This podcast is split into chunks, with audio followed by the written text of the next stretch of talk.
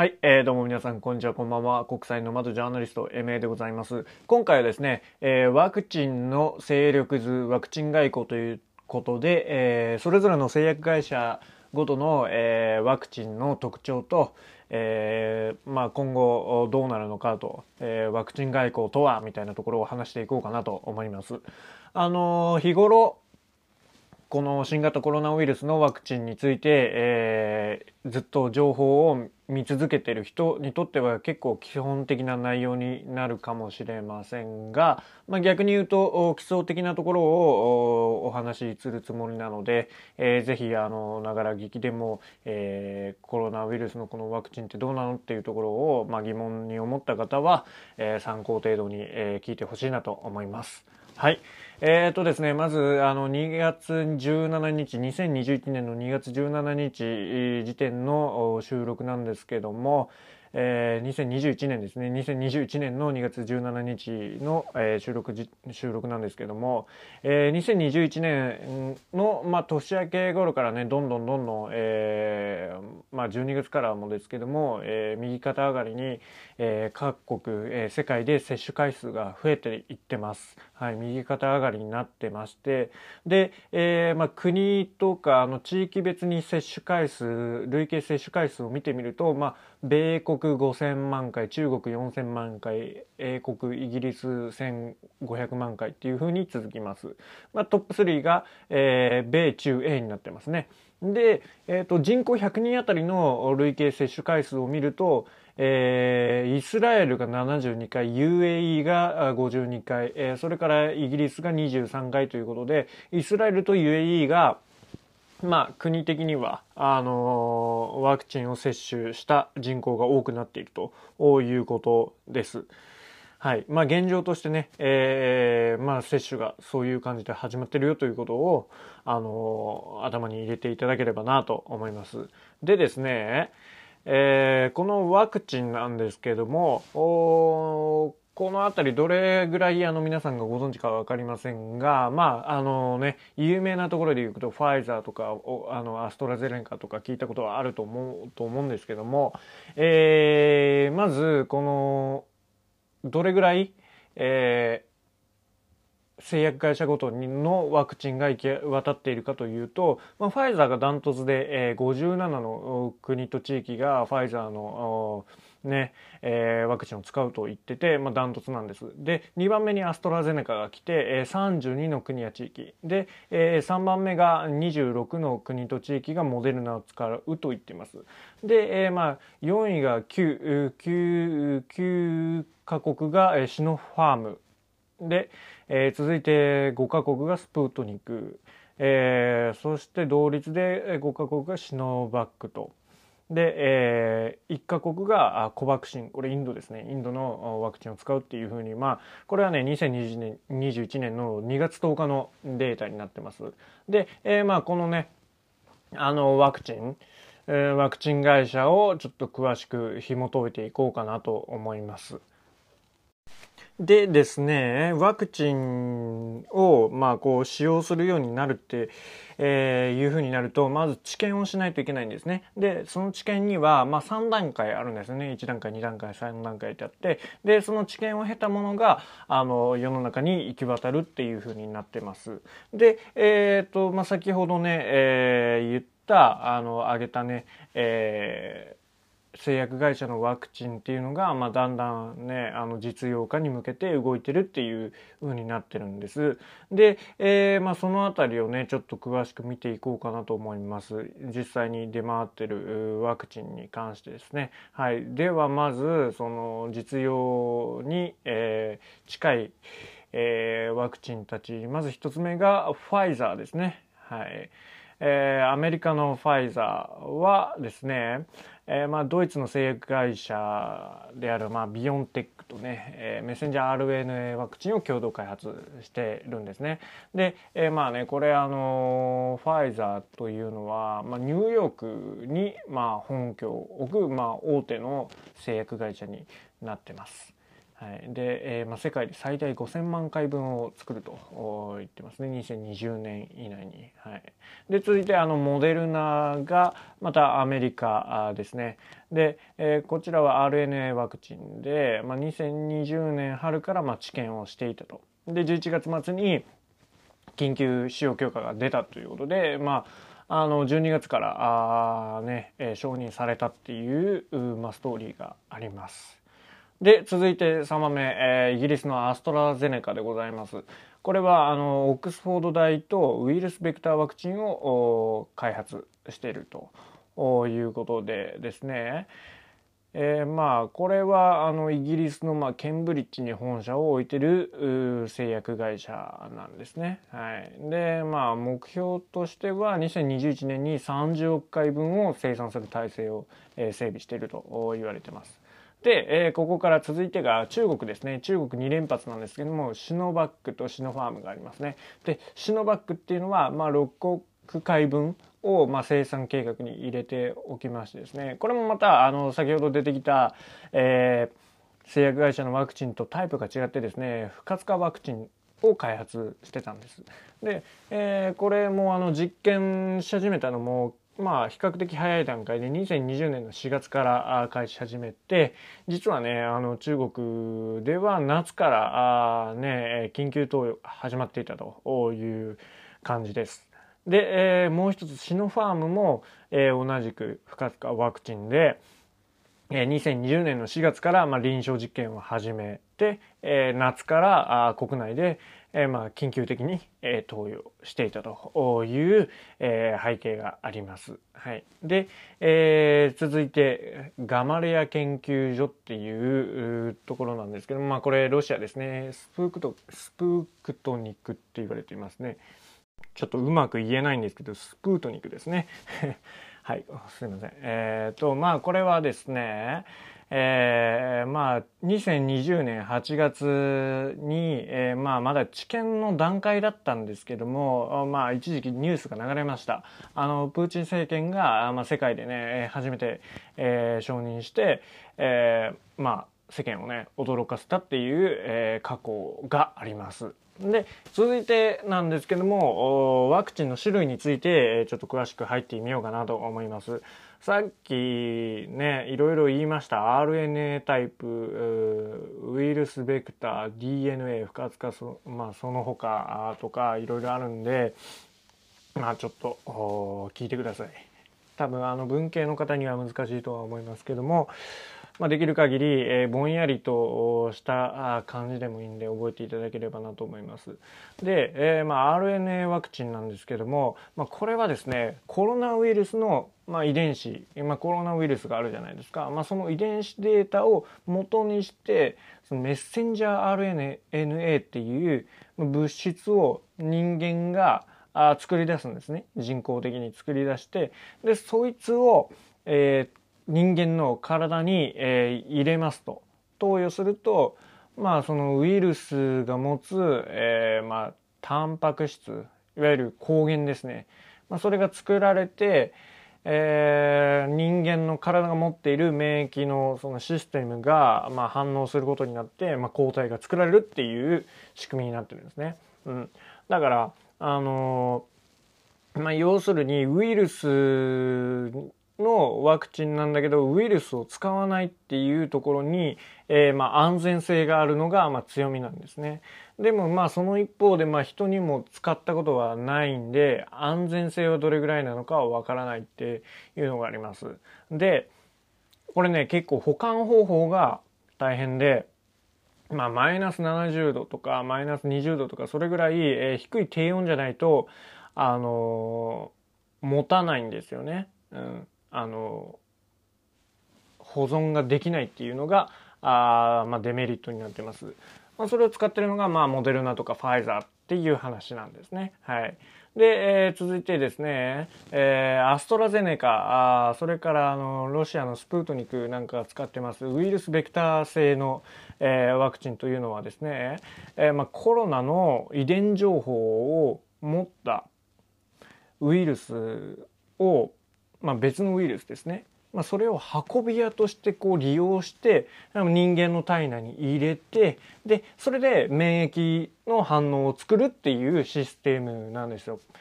うん、だからあのポイントは別のウイルスを、まあ、作為してこう改造して運び屋にするっていうのがあのポイントですね。これがウイルスベクターワクチンと呼ばれてます。で、実はこれは、あの、すでに他の感染症なので、え使ったことがあるので、ある程度どうなる結果になるとか、まあ、安全性とかそういうところは見えてるというのが強みなんですね。うん、で、でもその一方で、定期接種には、あの、まあ、向かないと言われてまして、まあ、複数回、えー、投与するのが難しいんですね。まあ、そこがデメリットとして挙げられます。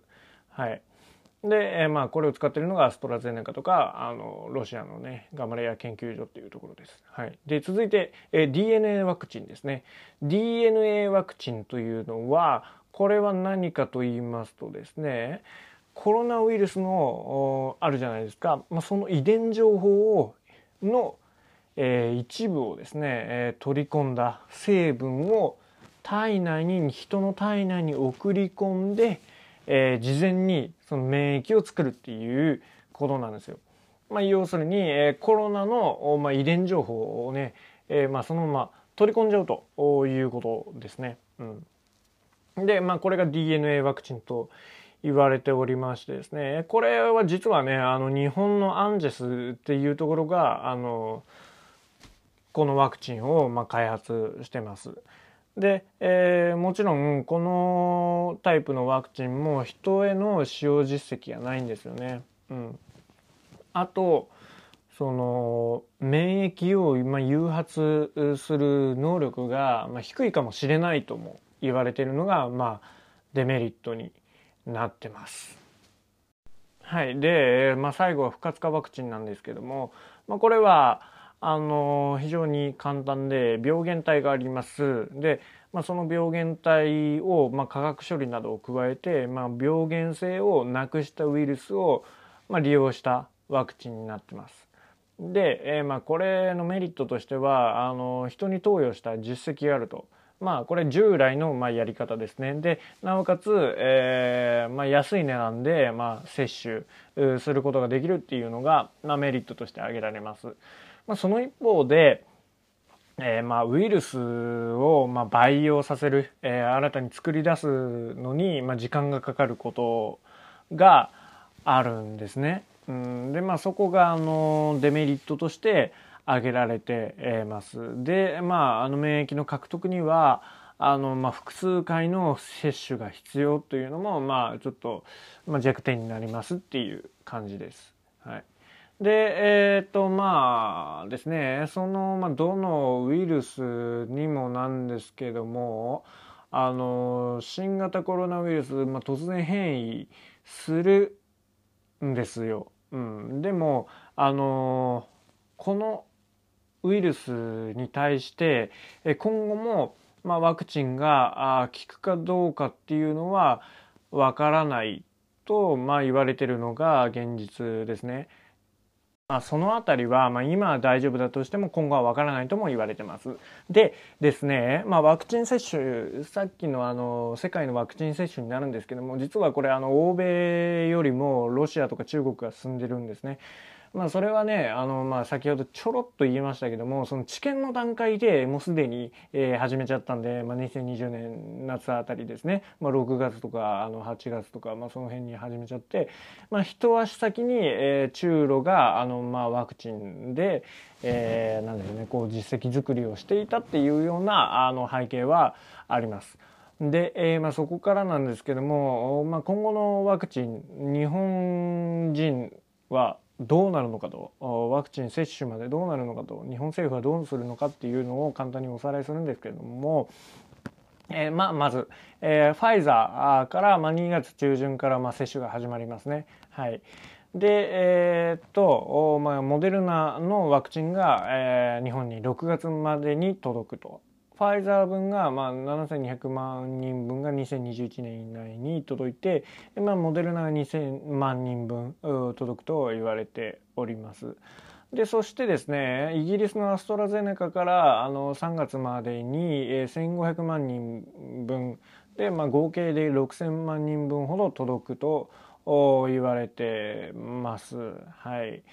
まあそれでね、えーまあ、とりあえずワクチンを、まあ、確保して、えーまあ、順次接種になるのではと言われてます。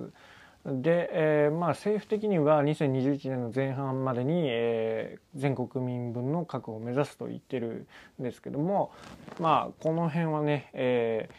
ー、まあおそらくできる何事もなくできるようになると願っています。はい、でえー、っと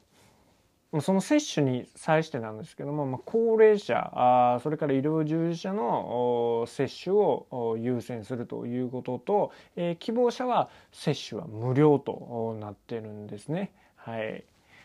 で、えーまあ、この辺りがねいろんなななんですかねニュースメディアで、えー、取り上げられるポイントにはなるんですけどもそのワクチンが安全なのかとか反ワクチン運動が巻き起こったりとかあるいはね、えー、高齢者から始まるわけですよ。ワクチンを打つっていうのが始まって。でここであの勘のいい人とか頭のいい人は気づいてるんですけども年間130万人の、まあ、高齢者が亡くなっているという中で高齢者から先にワクチンを打つってなるとそのワクチンを打った人がたまたま別の病状病気で、えー、死んだとしてもね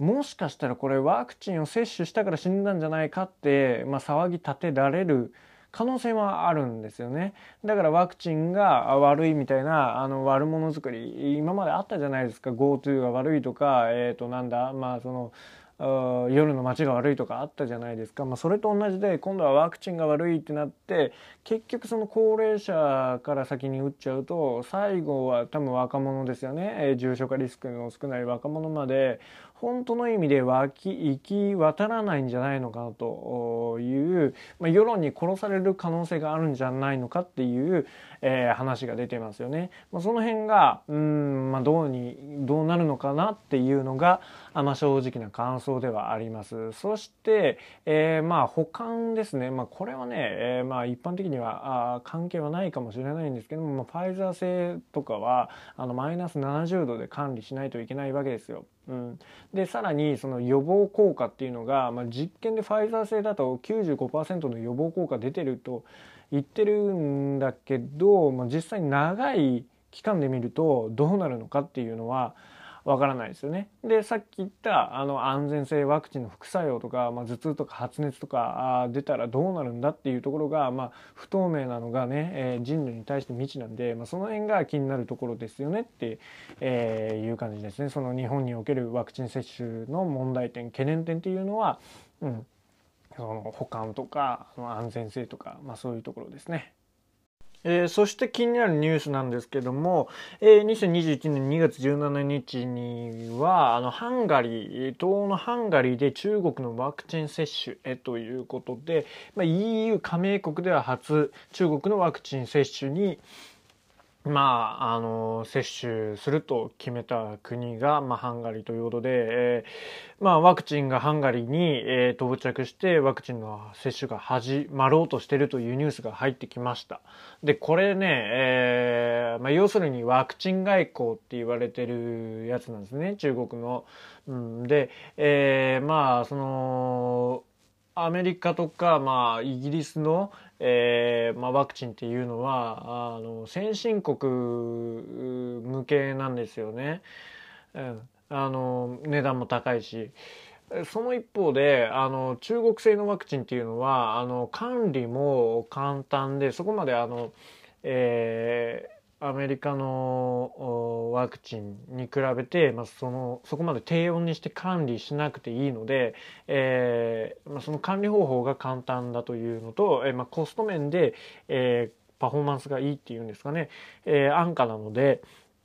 あの、まあ、使いやすいっていうメリットがあるんですよね。で、まあ、それを武器にして、まあ、要するにそのアメリカとかイギリスのワクチンが手に入らないような国に対して売るっていうような、えー、ことをやろうとしてるわけですよね。えー、一応そのワクチンの格差を是正するっていうところで COVAX っていう、えーまあ、各国が共同出資して、えー、まあ途上国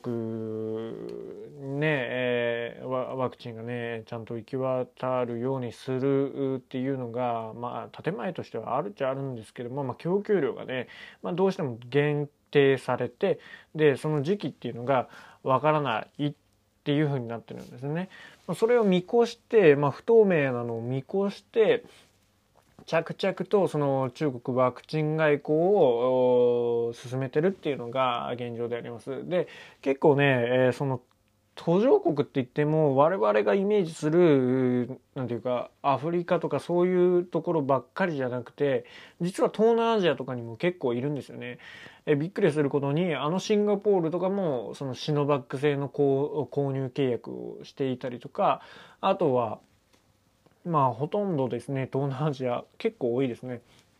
インドネシアミャンマータイマレーシアフィリピンラオスカンボジアなんでその辺りがまあ中国のまあワクチンを買うっていうふうに言ってるんですよ。で、まあ、中東だとエジプトとかトルコとかあ、まあ、もちろんあの UAE とかも入ってますし、まあ、南米ペルーブラジルとかハンガリーセルビアとかセーシルとかモロッコとかこの微妙なあの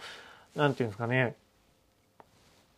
途上国とも言えないけど、まあ、中心国ぐらいの、まあ、領域にあるような国たちに対してうまく売ってるなという、まあ、イメージなんですけども、まあ、そのあたりを、えー、ワクチンをこう提供して、まあ、それと引き換えに、えー、なんていうんですかね、中国の言うことを聞けっていうようなことを着実にやっているというのが、まあ、現状であります。でまあこの中国製のワクチンの怖いところは、まあ、偽物が混じっていたりとか、えーまあ、そのデータに不透明さがあるっていうところなんですね。えーまあ、例えばですねトルコで、まあ、そのシノバック製のワクチンの、えーまあ、有効性は91%とと出てるんですよ。で、まあ、その一方でインドネシアだと65%だって言ってるんですね。で、まあ、こんだけ差があるし、その安全性っていう面でどうなのかっていうのはあってどうしても、あの、不安さは拭えないと思います。うん、まあだからねその辺りがどうなるのかっていうのがあると思うんですけども、まあ、途上国からしてみると、まあ、お金の問題っていうのがありますから結局中国製にすり寄られていくんじゃないかなとも思うわけです。はい、